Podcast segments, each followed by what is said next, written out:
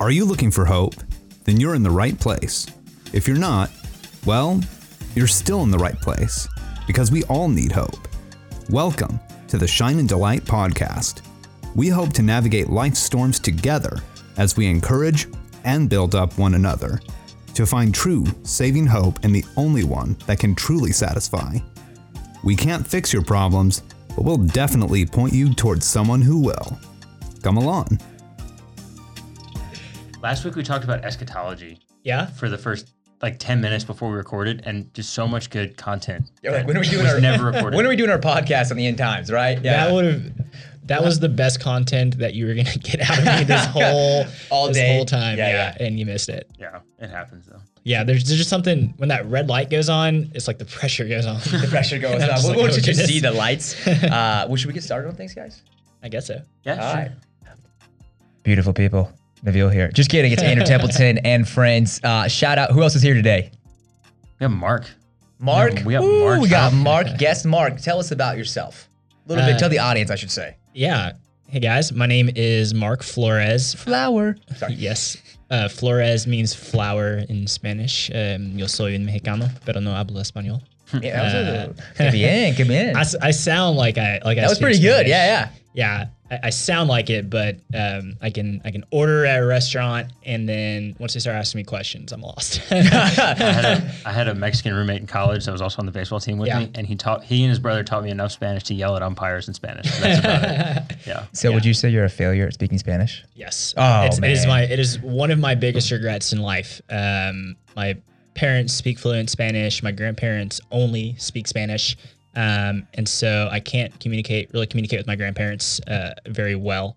And my parents have a perfect way to be able to talk about me in, right in front of me without me understanding Uh, They talk behind my back, but in front of me. It's really exactly, weird. Yeah. exactly. Yeah, it was really easy to plan Christmas presents and birthday presents when I was a kid. But uh, no, uh, 26 years old, originally uh, from Houston, Texas, more specifically the Katy, Cypress area. For those of y'all who are familiar with Houston, Okay. uh, made my way up the road about 90 minutes to Texas A&M University. Um, graduated. Of course you did.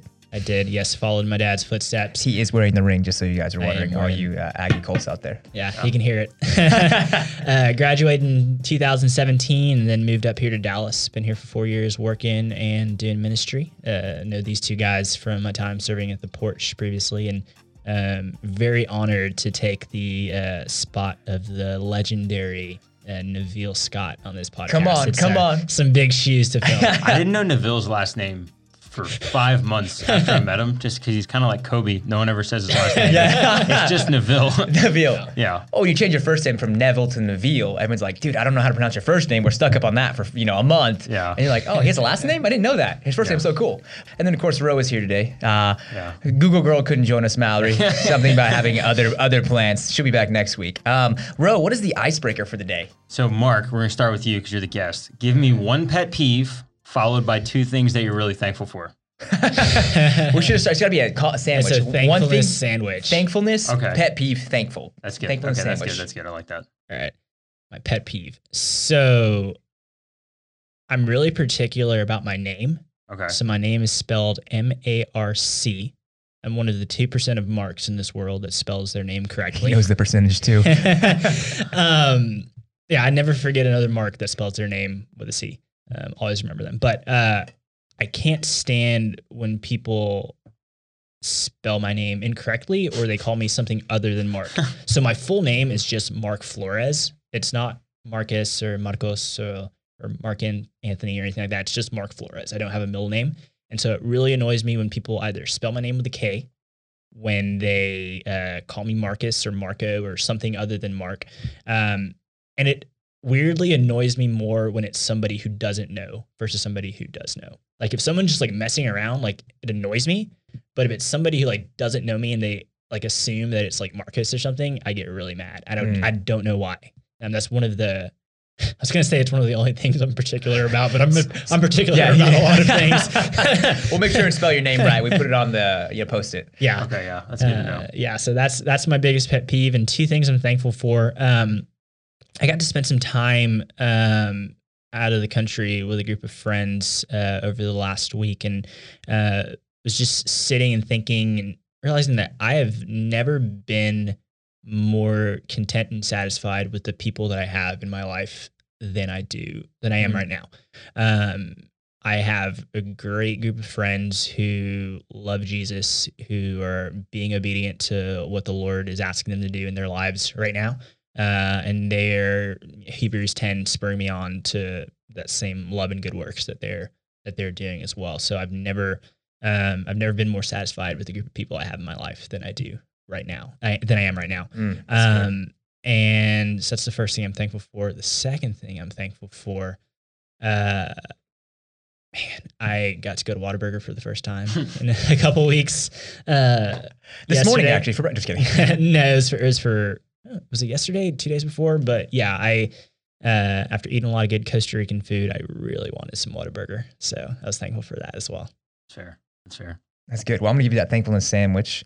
Um, this morning, I was very thankful that I got to cuddle my wife for a few minutes before we went off to work. That was a good, huge blessing.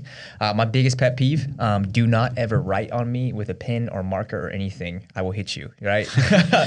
Fair warn. No, as a kid, like they say that my mom's like, yeah, I took it in preschool, and the teacher's like, hey, so your son wouldn't put put his hand in the paint. He, so we didn't have the handprints for you today. Like I never gave mom handprints, never did anything. Hated getting in the mud. I just hate things on my skin that shouldn't be there. So I would never get a tattoo because of that. That's what I was gonna ask. Um, so people like are writing on their hands, like, let me take the notes in the back of my hands, and I'm just Yeah. over here like gag reflexing, basically. It just grosses me out, and I just would never do it. Have you seen the tattoos that I don't know what the name of the company is, but uh, they're tattoos that are designed to help you memorize scripture. And so it's the first letter of every word in a particular verse. That's how my wife memorized scripture, not Yeah. on her hand, but on the back of her phone. She Yeah. writes it out and just looks at it. It's really cool. Yeah, I had a friend in college who would write that out on her hand or her arm or whatever, but they're doing tattoos now. Dang, um, have yeah. another friend who, who does that. Yeah, I'm out, way out. But once you memorize the verse. yeah, you don't need that. Yeah. Yeah, well, that's it's a it's a temporary tattoo. Oh, okay. Oh, I yeah. Temporary- I should I should have prefaced that. it's like I have it down in seven days. Now I'm Yeah. good forever. Why do I have this? Yeah, Yeah. that's funny. I guess the Bible says to have the word of God written on your heart, not on your skin. So Th- Facts. If you ever want to memorize John eleven thirty five, just put a JW right there on your J- JW, JW. I like that. Almost sounds like George Washington, but you know. I was thinking Jehovah's Witness. okay, gotcha. Um, and then the other thing I'm thankful for this week is I got to start a new small group at church, which is super cool. Uh, newly married couples, actually. Um, it's about six couples, one leader couple who's leading me, my wife, and a bunch of other stuff. So, like, that's that. Uh, 10 new friends. Super pumped about that. And we can do life together for the next like two years. That's awesome. Yeah. Ro. One thing I'm thankful for, like Mark, I have a lot of great people in my life, a lot of great friends that are all following Jesus, or most of them are following Jesus, and it's a huge blessing to be around them. Just because last year when I was uh, in Baton Rouge, I didn't really have that community around me, especially you know coming out of graduating undergrad. That was a really difficult transition, but now I'm in a place here in Dallas where I've got all these amazing godly people around me, so that's a huge blessing. Pet peeve: absolutely cannot stand when two people on the highway are driving the same speed and I'm stuck behind them. Or like It's- all the lanes are, like that. Yeah. drives me up a wall. It's going to put me in insane, especially when two trucks, like Yeah. two big rigs, drive at the same, or it takes one of them five minutes to pass the other one. And then you have like a line of 30 cars Yes. behind the one big rig trying to get around them both. It's kind of amazing how two trucks can back up traffic for like a mile. Yeah. it's kind of wild. Another thing I'm thankful for: I have great parents. Talk about them on the podcast a lot. I have great parents. Mm. Yeah. Dang, that's good. Well, guys, challenge for you today when you listen to this podcast is go ask the person, and you interact with, what are you thankful for today? Yeah. Right. Get their mindset on thinking about what God has blessed them with, what's going on, what's good in their life, instead of the negatives around them. All right, guys, let's get started on some content today. Um, we're in the seasons, uh, talking about seasons of life. Um, and looking at how those relate to hope. And so this week we're talking about success versus failure. Wah, wah, wah.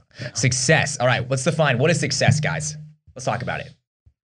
Success is a peace of mind that is a direct result of a self satisfaction, knowing that you did your best to be the best you were capable of becoming. Where did you like? How long have you been working on that for? My dad used to, whenever I was like three and four, most parents would like read children's books. My dad would read me John Wooden's biography, and he made me. that's, that's John Wooden's. legend. That's John Dang. Wooden's definition of success, and so I had to recite that every night before I went to bed for years growing up, and so that's why it just popped into my head. From everything you've told me about your dad, that doesn't surprise me at all. yeah, not at Dang. all.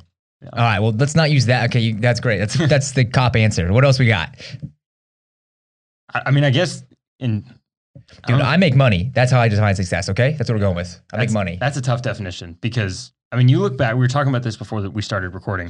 If you look back at any season of your life, there are good and bad things. And if you have the right perspective, you can view any season of your life as a success or a failure. Really, it depends on on how you want to look at that season. I mean, if you make a lot of money in one year, but you lose all of your friends, I would not consider that a success personally. So what would you define for yourself as a successful year? So you're looking back or successful time frame, you're like you're looking back at a period of time, let's say three months. How would you define that as a success in your own life? Looking at things. That's the question. If I could look myself in the mirror on a daily basis and say I gave everything I had today, and I was better today than I was yesterday, I consider that a success. Okay. Yeah. What about you, Mark?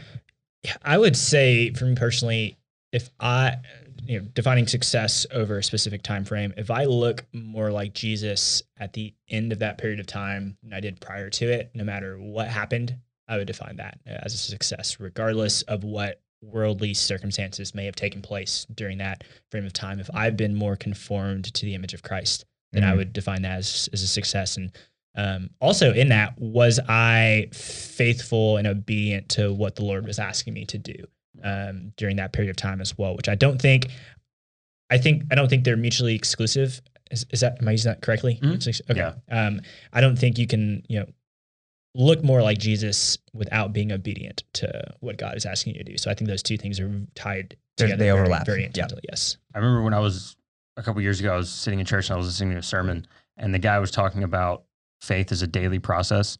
And he said, You have no idea what God can set into motion in your life with one act of obedience. And so I Mm-hmm. thought that was a pretty good thing. So I wrote that on an index card, put it on the dashboard of my truck. It was there for two years. Yeah. And when I look back on those two years, I think I, I don't think I ever grew at a more, at a higher rate than I did in those two years. Yeah. You know, just by constantly reminding myself. yeah, obedience has been one of the big words of the year for me this year. Learning to be um, to be obedient. And I know that's not the that's not the topic we're talking about, but I think it's it's really tied to success, at least in my uh, frame of mind. And with obedience, for for those of us who grew up or or in evangelical circles right now, um, that that word can at least previously for me kind of put a bad taste in my mouth. Mm. Uh, it, it, it reminded me of legalism and do this, do that.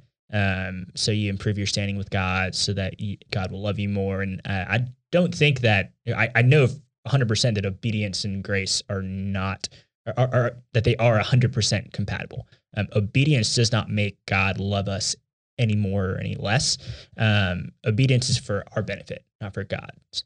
Um, obedience, uh, we experience fullness of joy. We experience, uh, you know, everything that God made us to be through obedience to Him. Uh, we see the fruits of our labor and ministry. We see increasing fruits of the Spirit in our own life uh, through obedience to what God uh, is telling us to do. It does not change our standing in God's eyes. We don't earn any more or any less salvation points um, because of our obedience, but we see more benefit in our own lives um, from our obedience to God. So um, I've been really thankful for people who you know, have been impressing that on me in the last uh, Mhm. few months, and uh, I've experienced more more joy and the other fruits of the Spirit in the last three or four months, and being more obedient than I have, um, you know, in, at any point in my life. And so I would I would define the last three to four months as a very um, successful season for me Mhm. Mm. because of that. Amen. Yeah, I said the, the Christian, really good Christian definition is being obedient and faithful to God and what He's called you to do. Yeah. Right? Is when we when we have His Word, we know what we're called to do as Christians: to go therefore and make disciples. We know how we're supposed to follow Him, to love God with all our heart, to love our neighbors ourselves. And when we're doing those things, Yeah. that's what our definition of success should look like. Yeah. Uh, one thing that I wrote down personally recently in success, is I said the personal impact I have on people. Yeah. Right? Because I, while I'm being obedient and faithful to God, He's called me to go love people well. And if I'm impacting people, man, I'm being successful. What he's called me to do Yeah. right? But the flip side is we look at, um, we say the opposite of that is what the rest of the world would call success. What is that, right? Because what would you say the world calls success? Money, money, power, notoriety. Okay, Um, I immediately think of the rich young ruler who we've talked about on this podcast before, but he's such a fascinating character because he comes up to Jesus. He's got everything going for him. He's rich, he's young, he's in charge, and everyone wants to be him. And he comes up to Jesus and he says, he tells Jesus he wants to follow him. So Jesus says, okay, if you want to follow me, sell everything you have, give it to the poor, and let's go. And the guy, he didn't want to do it, and he walked away sad because he he loved his stuff more than he loved the idea of following Jesus. Yeah. And that that to me is a failure because even though he was in charge in his he even though he was he was a rich young ruler in his day, really in in our 21st century context, I mean, what does that matter? Um, He's dead. He's dead. I He's mean, been he's been dead for 2000 We don't, 2,000 even, we don't even know his name. He's Yeah, literally, the rich rich young ruler. Yeah. The poorest people in the world have a better quality of life than that guy Mhm. did. 100%. And it's it's he was not he could have if he'd have followed Jesus, he could be a guy that we name our children after today. Yeah. Nicodemus. Yeah. Exactly. Yeah, like So he, I'm my kid Nick. You know. he could have been he could have been a legend and Yeah. he could have made just this internal eternal impact on the world but he he loved his stuff more than he loved the idea of following jesus and he paid the price for that that that scene in the chosen i think it's episode seven or eight of season one uh, when nicodemus is sorry Spoil- spoiler, spoiler, yeah, alert for I those like, haven't my wife literally has not seen this episode. We finished this. I've, I've watched all first season, waiting for her to finish it. Yeah. She's on episode eight Yeah. right now. i need to catch up on the last couple of Yeah. season two but um yeah spoiler spoiler alert fast just, forward just like hit a minute the just hit the 15 second Yeah. fast Yeah, forward yeah, thing yeah. on spotify Yeah. Um it's Jesus and it's like seven or eight of the disciples and they're getting ready to go to uh, to Samaria. And the night before was uh, like a retelling of John 3 Nicodemus and Jesus on the roof uh, where Jesus tells Nicodemus to follow him. Um, and you can tell in the interim that Nicodemus is really considering this but um, he's part of the religious elite. He's super respected among all the Jewish people. Um, and he decides not to go. But Jesus and his followers meet at this. Uh, it's like a, a fountain, and Nicodemus is like hiding behind the uh, behind a pillar, and you see him like crying because he knows that he's not going to go with Jesus, but he left him like this bag of gold. And one of the disciples, can't remember who it is, says that this is enough to like um, to buy them food for like the next couple weeks on their journey. And Jesus like turns and looks at the pillar where Nicodemus is standing. He can't see Nicodemus, but he knows he's there. And he says, You came so close. And that scene, I watched it, I watched that episode about three months ago. Like hearing Jesus say, You came so close. Like I was just so fearful. I was like, I don't want Jesus to say that about me. Like I was assured of my salvation. I knew that I was justified before God. I was going to be with him in heaven.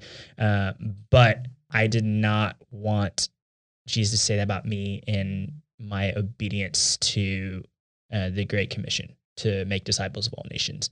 Um, I would say that that that scene um, did so much to uh, spur me on to obedience and just everything that I've seen the fruit of ministry in the last uh, few months than anything else. And that's kind of a tangent, but that that, that that scene just affected me so much.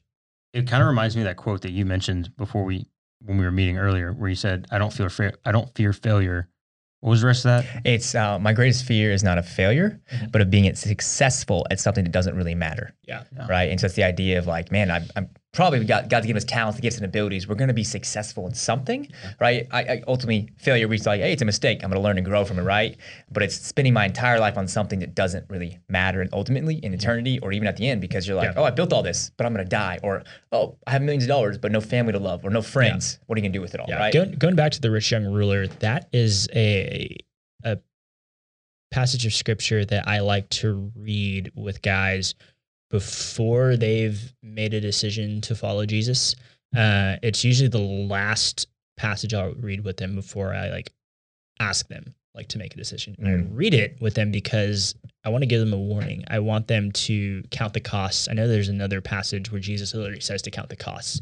Um, I, re- I read it a couple days ago. I, I can't remember what it is, uh, but I want them to understand what they're giving up. Um, even if they're not this rich young ruler type, um, they're being asked to give up everything. I asked them to think about um, their greatest desires in life, their the goals they've been working towards um, since they were little kids, and uh, the things that would make them happy in this world. And I say, are you willing to give these things up for Jesus?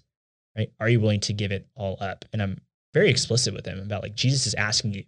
Like for me, like I, I read that with a guy a, a couple months ago, and I came out of that and I was asking myself, like, what are the things that I've worked for my entire life? What are the things that I desire in this earth? It's a good paying job. It's a wife, kids, house in the suburbs. Sounds Uh, like the- success. Yeah, the American dream. It's American dream, Yeah, which is that- American success. Yeah, that's my worldly definition of success is the American dream. And I asked myself, am I willing to give up the American dream for Jesus? Mm. Uh, and in that moment, I wasn't. And I would ask God, God, take it away from me. Take away the American dream. Take away um, everything that takes my eyes off of you. I don't think I, I think we should all be willing to give that up. I don't think God will take it away from everybody. If you tell God, "Hey, I'm surrendering all to you," He's not going to take everything, or He may, but for most people, He's not going to take everything. And so, for most people, I don't think they necessarily have to that they're going to give it up. They have to be willing to give it up. But for me personally, I am beginning to think that I can't have the American dream and still faithfully follow Jesus because that's going to be my God and Jesus won't. Um, so it's a great passage, uh, the rich young ruler, to go over with somebody right before they're about to make a decision of faith, just to give them a warning and say, hey, this is what you're being asked to give up. Are you really willing to do that? Because what Jesus offers is infinitely more valuable and infinitely more life giving than anything else in this world. Yeah, it makes me think this word I was reading about in the commentary this morning, and I think it's called surfeit or surfeit, S U R F E I T. Don't know how to pronounce it. Um, but basically, it's the idea that we I don't desire anything else, no more of anything or something, because I have it in front of me. I have had an excess of something else, right? Mm-hmm. So it's the opposite of saying that I have satisfaction in Christ. No, Yeah. I have surfeit or surfeit of the Yeah. world. So if I don't desire anything else, Yeah. right? I have I have this success in American standards. Yeah. I'm good, man. I'm good. All right, I'm good. I don't need anything else. When really that's not a deep, deep satisfaction. It's just I'm filled up enough where I don't really desire anything else. Yeah, and I'm not. And I, I want to be clear that I'm not there yet. Yeah. I've been. Yeah, you're not there God- yet, yeah. I've been asking God for the last three months, like, Lord, change my heart. Take this, take this desire away from me, and if I can't have it, then I don't want it. Um, but it's still an ongoing, an ongoing process for me, and I still, I still want it more than I don't want it. Right. Mm. Um, so yeah, I am by no means like to that point. He's No, still, he's still pruning me. He's still refining me, and you know, God willing, I'll, I'll, I'll, I'll get there one day. Same for me too. I mean, I am I identify with the rich young ruler a lot of times. I mean, I you know, it, it's very difficult. Even though I've made a decision to follow Christ and I know that Jesus is Lord, it still is difficult on a daily basis to come to that realization that if if God called me to be homeless tomorrow, would I be willing to do it? And some days I can say yes, some days I can't say yes, and it's just it's a daily struggle. So I mean, yeah, we're all we we love to read the Bible and think that we're the good guy. We are not the good guy. No. And I can identify with Pharaoh much more than Yeah. I can identify with Moses. I never, I can never read the Gospels without reading myself into the Pharisees. being And impacted by it again. Yeah. yeah, like I, I am the Pharisees to a to a T. it gets easy to caught get caught up in it. We're in America, right? Yeah. So since the age of you know four or five, like, hey, what do you want to be when you grow up? And your parents like, oh no, but no, you, you can't do that. It's actually you need to be a doctor, an astronaut, or something that makes they, they don't say it, but makes a lot of money, right? I even see uh, my wife's a nanny. Um, and just kind of like look at the same thing with those kids. You always want something better for your kids. So you're like, oh no, you should do X, Y, and Z. She sees that in kids. You know, Yeah. my nieces and nephews, right? Same thing. You desire something greater for them. And so we get this American dream since we're a kid is like, oh, we got to be a little better than our parents. Got to make a little bit more money. Got to do this. Got to do that. So we've been instilled this habit, habit, this habitual thinking of, oh, that's what success is Yeah. right? Yeah. Versus, man, if we were to find success as obedience to Christ since a kid, man, we'd be in a different situation. But that's just like a game changer. It's it's kind of interesting that you mentioned that because we're talking about success and failure, and you mentioned the Pharisees. Well, the mm-hmm. Pharisees really fit into both of those categories Yeah. because they were they were pretty towards the top of that hierarchy back in the first century. Yeah. They were They in charge. money. They had a lot of money, but they missed it. They had studied. Yeah. It's kind of wild. You read Isaiah 53, and I don't know if we've talked about this before, but you read Isaiah 53, and it's a prophecy about the coming Messiah, and it is blatantly obvious that Isaiah is talking about Jesus. It's just blatantly obvious. Yeah. And the Pharisees, who would have known that passage by heart, are looking Jesus in the face and they missed it. They couldn't connect the dots because they were so attached to their own status and their own success that they failed and they didn't get to be, they didn't get to enjoy the presence of Christ. In fact, they actively tried to destroy the presence of Christ mm-hmm. and they, they missed it. They had the position of power they did not want to give up because they were in the hierarchy in Israel. Obviously, the Roman was above them, but even then, the Romans always came to those leaders and said, "Hey, take care of your people, right? You're the Jewish priest. You got to do this." Yeah. Um, and Jesus changes things up because when he came, I remember I love in Luke 5, where it's him calling Matthew, he says, Follow me.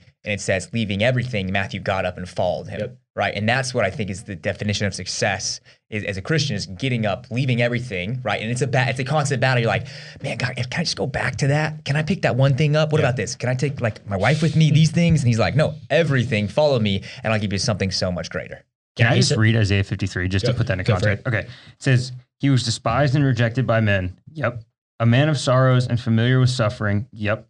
Like one from whom men hide their faces, he was despised and we esteemed him not. Surely he took up our infirmities and carried our sorrows, yet we considered him stricken by God. The Pharisees consider, or accused him of blasphemy.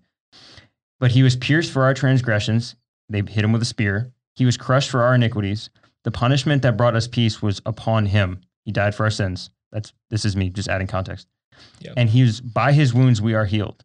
We all like sheep have gone astray. Each of us has turned his own way.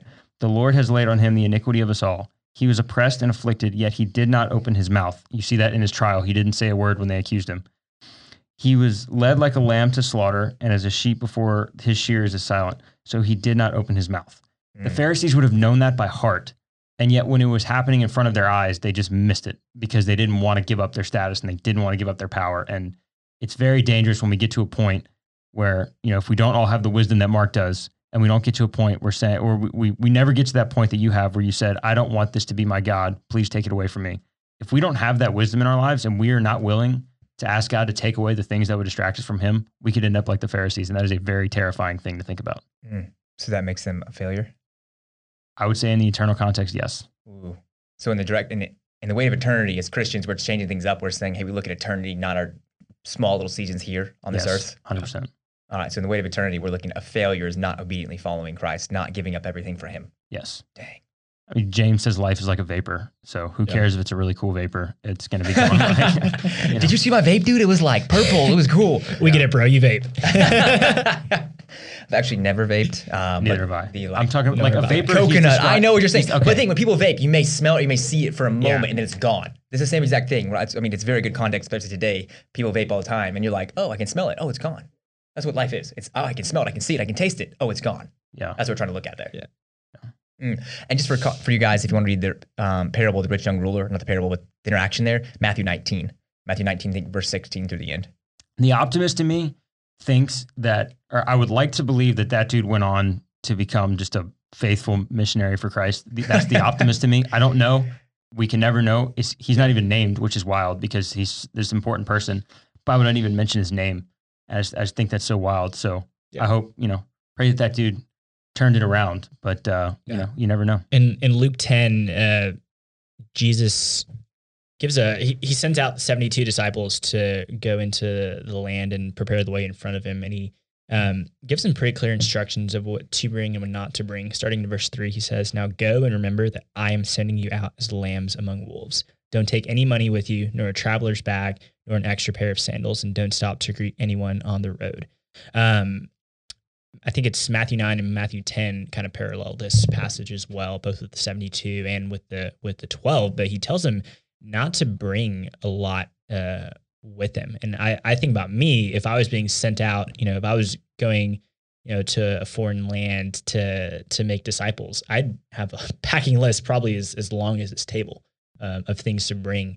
Um, but Jesus is saying, no, don't worry about those things. I'm going to provide for you. And he goes on later and verse starting verse 5 he says when you enter someone's home verse say may god's peace be upon this house if those who live there are peaceful the blessing will stand if they are not the blessing will return to you don't move around from home to home stay in one place eating and drinking what they provide don't hesitate to accept hospitality because those who work deserve their pay he's he's telling them like if you find that person of peace that uh, is going to listen to the message like that person is going to provide for you um, and you know, he's going to provide for you um, through through those people. So not to worry, um, you know, about the things that you're bringing bringing with you uh, as you go on in your mission to um, to build the kingdom. And that's a hard that's a hard thing um, to accept because I have a lot of stuff and Mhm. I like my stuff. Um, and the idea that if God called me to go somewhere else, that I'd have to sell all of that, um, give away a lot of it, and only have just a small amount to take with me like that. I don't I don't like that thought. I don't like that thought very much. yeah. You know, it's another thing too. You were talking about people that provide for the disciples and Yeah. who, who allow that, who meet their material needs so that they could spread the gospel. You know who prov- was one of the biggest financial providers to Jesus' ministry? Who was that? Mary Magdalene. Mhm. What did she do for a living? Prostitute? She was a prostitute. Dang. And so, like- Using sinners' money yeah. On And so in that, in the first century culture, it was they treated women as second class citizens. It was even worse if you were a freaking prostitute. And yet, yeah. Jesus looked at her, who would have been at the bottom of the totem pole, and said, "I am. I have blessed you with all this money, and I'm going to take it. I'm going to. I'm going to allow you to give it to me, so you can finance this ministry." Any of a prostitute, of a woman that was at the bottom of the totem pole, who would have been seen as a failure, and yet she has had this eternal impact on the world because she financed Jesus' ministry and she helped them go town to town and spread the gospel.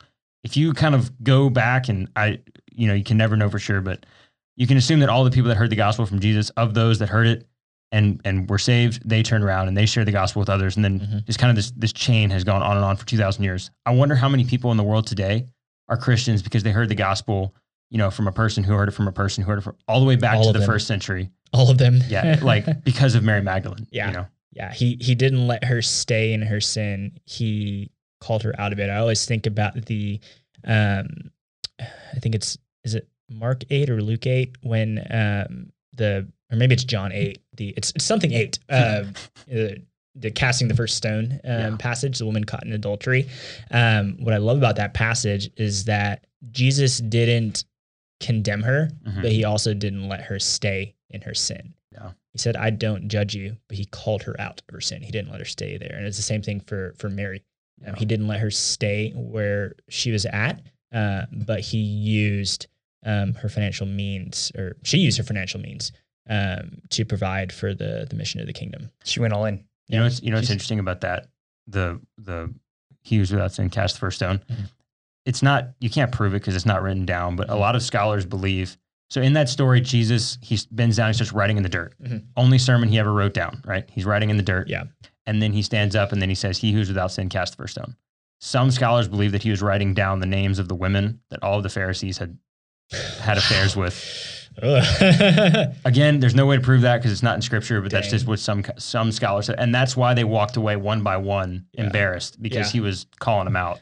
We'll see what our boy Dallas puts on the chosen when they get there. Yeah. Maybe that's what he'll put there. Yeah, we'll see what happens. I'm kind of curious about that. but- Um, so just fun fact on that one, just a side note, we'll talk about this later, dive into it, but that is not in the earliest manuscripts. Mhm. So it's Yep. most likely added in later. There's always a Um, note there that says There's, this there's a on the note. So there's, there's about manuscripts, three yeah. three passages in the New Testament. They're not in the earliest manuscripts. Um, so technically, we should take that out of our Bibles. Technically, that he wrote down. no, the fact that that entire story Yeah. was was not it's not in the earliest manuscripts. Really? Yeah, So, it's like the first nine verses of that. It's uh, the first nine verses of that, that chapter passage, are not in there. So the entire interaction.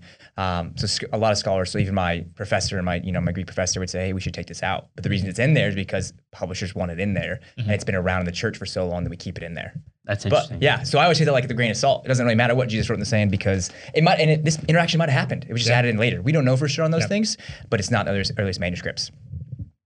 What was that? That's good Oh, to know. I have a question though um, for you guys. How would you say to someone who's either not a Christian um, or someone who is a Christian who's helping their friends out is we're looking at this person does not, man, but I'm just finding success in this world. I really don't want to give these things up. Like the rich young ruler, what is your advice or what is your encouragement to them?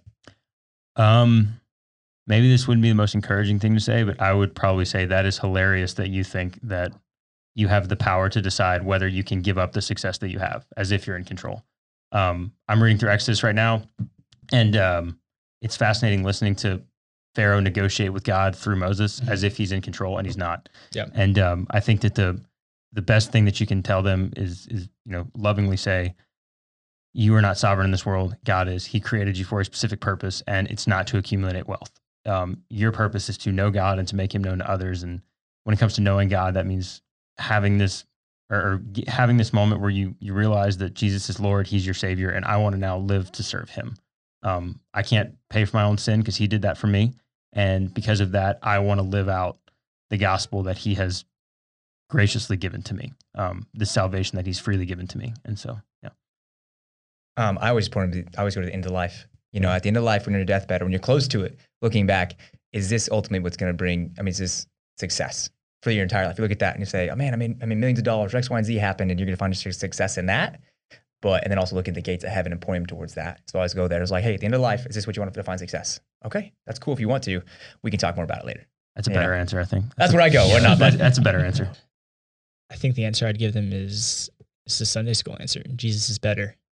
Jesus, Jesus is better. Jesus is better. No, i- i- he, he really is. He the the fulfillment, the love, the fact that you're known personally by all powerful, all present, all knowing God. He satisfies. Mm. Nothing else, nobody else does. Um, I don't know if I would. I don't think I'm old enough yet to say that I've had a successful life. I think Mm. I've done a lot of things successful. I've gotten to um, experience some pretty fun things in life. But at the end of the day, when I go home and I lay down in my bed, um, those things don't satisfy. I'm always thinking about what's what's the next thing. You know, what's the next thing I can go to? It was actually it's funny. I was talking to Naveal about this a few weeks ago, and I told him that I'm very I I'm never really in the moment. I'm always thinking about the next thing um, that I'm going to. Mhm. Um, if I'm at lunch with somebody, I'm thinking about what I have to work on next. When I'm at work, I'm thinking about getting off of work and going to dinner. When I'm at dinner, I'm thinking about going to sleep. Like I, I never stay in In the the moment. present. Yeah. Um, I don't think everybody's like that. At, a lot the of same- Americans are. yeah, yeah. Not maybe not to the extreme that I am, but it's telling that nothing satisfies. Yeah. Right. Solomon even says that I think in, in Ecclesiastes um, that it's all. He definitely says it, it's it's all vanity. But um, And to put that in perspective, Solomon got after it. If you He think did. if you think you party hard, and if you think that you're rich, you don't come close to Solomon. yeah, the dude was wild. um, but yeah, if if he wasn't satisfied, then whatever it is you're chasing after isn't going to satisfy you either. And you know, they may not listen to me. They probably won't, but um, at some point in everybody's life, they're going to hit a wall and realize that everything they worked for is just what Solomon said was was vanity. It may be on their deathbed. Um, God willing, it'll be at a time where they're able to make a decision to place their faith in Jesus. And Jesus is the only one who has never let me down. And he never will let me down. Everything else, everybody else will let me down. They're I have great people in my life. I have a lot of good things in my life. Um, I'm thankful to God for those people and for those things, but they're all going to let me down. And similarly, I'm going to let them down too. Um, Yeah. But Jesus didn't let anybody down. We um earlier we talked about the rich young ruler and how he missed it, but there was another rich man that met Jesus and he didn't miss it. He got it right, and that was Zacchaeus. Zacchaeus. Zacchaeus was a tax collector, which back in the day, it's not like you were an IRS agent because back in the day, they would overcharge. So if you owed 10 grand, they would come to you and they say you owe 20 grand, and then they'd pocket the difference. And so these guys, they made a pretty Wait, good living. that's what that's what the IRS does too, right? Yeah. They pocket the difference. Oh, okay. pretty much, yeah. I don't know. I don't know. I'm We're not gonna tell you how I'm, much your I'm under taxes audit. are. I'm under audit. Yeah, so, just pay just pay us money. We're not going to tell you how much you owe, but pay us. Yeah, it has to be right. We know. Or you go to jail. yeah, or you go to jail. Yeah. Um, but anyway, so Zacchaeus, he was also loaded. And when Jesus asked him to follow him, he did it. And Jesus ate at his house. And he was, Zacchaeus was overjoyed. He wanted nothing more than to be around Jesus. And he didn't miss it. So it's not just, it's not, a lot of times people read the Gospels and they read the story of the rich young ruler and they, they read the verse where it says it's easier for a camel to go through the eye of a needle than a rich man to enter the kingdom of heaven. And they think rich people are screwed regardless of what they do. And that's not the case. It's a hard issue Not at all. it's a hard issue. If if your stuff owns you, then you have a problem. It doesn't matter how little or how much you have. If your stuff owns you rather than the other way around, you have a problem. But if you're at a point Yeah. where you can say, if God asked me to give up everything that I have, I, I'm going to do it, no problem. Then you're good. It doesn't matter how much money you have. If you're willing to sacrifice it for Christ, you are in a good spot. Yeah, I was the point of that example with the camel and the needles is say it's impossible for man. It's But- impossible for a rich man Mhm. without God intervening in his life to make it happen. Yeah. With Um, man, this is impossible. With, with- God, all things are possible. Yeah, Jesus, quote it. Jesus says it. Quote it, quote it. um, also, think about, I mean, I think the question there when you ask someone or ask yourself if you're not willing is like, when is enough enough? That's what I'm getting from Mark's story. When will enough be enough? And for most people, they'll say, oh, when I have a million dollars or when I make X, Y, and Z salary. But look back at the past in your own life and you'll see that I got there to that first, whatever it was. I graduated college, thought it was gonna be enough, and it's not enough. It's actually never sa- sa- satiates, it never satisfies. Uh, and so my challenge to people who are struggling with that is go read Ecclesiastes. We're talking about Solomon, who in today's money had over a trillion dollars. Um, that's a lot of money. Like, and it was just gold. It wasn't just like this. Oh, it's just in the stock market, like intangible. No, it's literally tangible gold, silver, coins, all this above in wealth. Read Ecclesiastes, read his life, and then look at that and say, wow, the richest man who ever lived, the wisest man who ever lived, still said it wasn't enough. There's a there's a quote from uh, John D. Rockefeller, who was one of the richest Americans to ever live. Somebody asked him, um, "How much money is enough money?" And his answer was, "Just a little bit more." Yeah. I heard someone else say one more dollar. Yep. How much is enough? One more dollar. One more. One One more. more. One So more. that same billionaire that said that quote, I'm not going to say who he is, but the same billionaire that had that quote in his autobiography, he said, "I love money because it's a great way to keep score." He's like, I don't really care about. It's not as much about the income. It's about knowing that I make more money than the other guy. The comparison. and the so it doesn't matter yeah. that that dude's a billionaire living in Manhattan at the top of a tower, it, and he has two planes and a yacht. It doesn't matter because if that guy's got two planes and two yachts, then it's not enough. He's Yeah. got you know. There's always going to be. There's always going to be someone with more money than you, and if you compare yourself to that person, and if your satisfaction is having more money than the next guy, you will be in an eternal struggle of Yeah. just misery because there's only one Jeff Bezos. Yeah, for people our age, um, I think comparing our level of success to other Mm. people's levels of success is uh, it's not healthy for anybody. But I, I think social media makes it really easy to do that and to slip down, uh, to to go down that that slippery slide of looking at the okay, let me look at the vacation that I went on. Oh, this person went there for their vacation. Here's how much money I'm making in, in in my role. This is the kind of vehicle I drive. But my friend, same age, drives this sort of vehicle, right? Um, thinking that this person is more successful. And yet uh, they have 40k in debt in yeah. a car, Exactly. at least. Exactly. Your boy's still driving his 2001 Tacoma with 259,000 miles on it. Zero debt. Let's go. I own that thing. Love that. Man, that's good. I was just gonna. I was gonna ask the question. Um, you know, what would you say to a Christian or someone who knows Christ, but yet is struggling that season where they're not finding success? They're thinking, "Man, I'm a failure." You basically answered it. It's basically stop comparing. Yep. Because that's where we that's where we find our failures at. Is like, oh, I'm comparing to my my friends at church and my friends I see, and they have this car and this house, and they're married, and all of a sudden you're like, I'm a failure. When it's like, no, if you're giving your best right now to God and you're being faithful Yep. to Him, you are being you are successful. yep. And you may not see the fruit of that in this life, but you're going to experience eternal joy um, in the next life. Mm. Uh, yeah, you- hit the nail on the head. I because I, I come from a finance and accounting background, so I always think about it just mathematic, like an investment. I mean, Yeah. you in the in the world today, a twenty percent return on investment year over year is amazing. That's unheard of. Well, an investment in your time for the Lord and following the Lord, that's an infinite percentage Mhm. return on investment because anything that you get in this life doesn't even compare. In Romans eight, it says to the glory that we will reap. Yep. Um, Mm. And so it just think about if you if you want to think about it objectively and in terms of dollars and cents, just think about pure return on investment. Anything you do in this life is going to die with you, but anything that you do for the kingdom of God is going to live forever. And that's a much better return on your time, on your energy, and on your money than it is on anything you do here. Do you have a passage, Andrew? Um, I'm trying to find it, but you can keep we're, you can keep talking for I a had, I had second. a, I had a question for Yeah, y'all. If go we ahead. have enough time to answer Yeah, this let's, question. let's make this our last question. Yeah. How would you define success in ministry? That's a really good question. So I think of like Isaiah chapter six, we see that one when God says, "Who who shall I send? Who shall go for me?" And Isaiah says, "Send me." Right, and that, that's kind of that's the question. The first part of success. The first part is willingness. Mm-hmm. Yes, Lord, send me. And then the second part of that is being faithful wherever you're at. I was talking to somebody about it yesterday. He's going to preach in front of about 40 or 50 people, a couple weekends out in Oklahoma. And this guy, it's past small church, small town. Guy's been the pastor there for like 45, 50 years, right? And and that is God's calling on his life is to be a faithful pastor to that congregation to lead them well in that small town. And he has been obedient and success in his ministry there. The thing we get caught up is we think of size, butts and seat, and we start comparing the ministries in, in America and elsewhere, and ministry in general, to other things. Oh, well, we got more business, you know? Okay, we're being successful. We got more followers. We're being successful. When when really it's, I would say, making disciples, actually faithful to followers of Christ, as you say in Matthew. In Matthew 28, there, people are willing to follow Christ and give their life for him and who define their success on being obedient to Christ. When you make disciples like that, that's a successful ministry. I mean, Joel Osteen's got a he get packs his church with eighty thousand people. That dude's Yeah. not getting it right. So I mean, it's not it's not about it's not a matter of just pure numbers because there are plenty of people with big churches that aren't sharing the gospel and they are missing a huge opportunity to point people to Christ. And so yeah, it's not about numbers. And if you're not called to vocational ministry, I'm I don't think that I am. Not all of us are.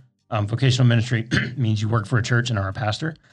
Or, or you work for a parachurch ministry. Yeah, you're right. I should have mentioned that. But we're all called to ministry wherever you Yeah. are. So even if you're not an employee of a church or, an, or another ministry, if you're an accountant or you're an engineer and you are following Christ and you feel like you have a calling to share the gospel with others, first of all, that feeling is accurate because you do have a calling to share Yeah. the gospel with others. And there are people in your office, there are Uber drivers, there are family members, friends, Mm. waiters that need to hear the gospel that have never heard it before. And so you can be faithful.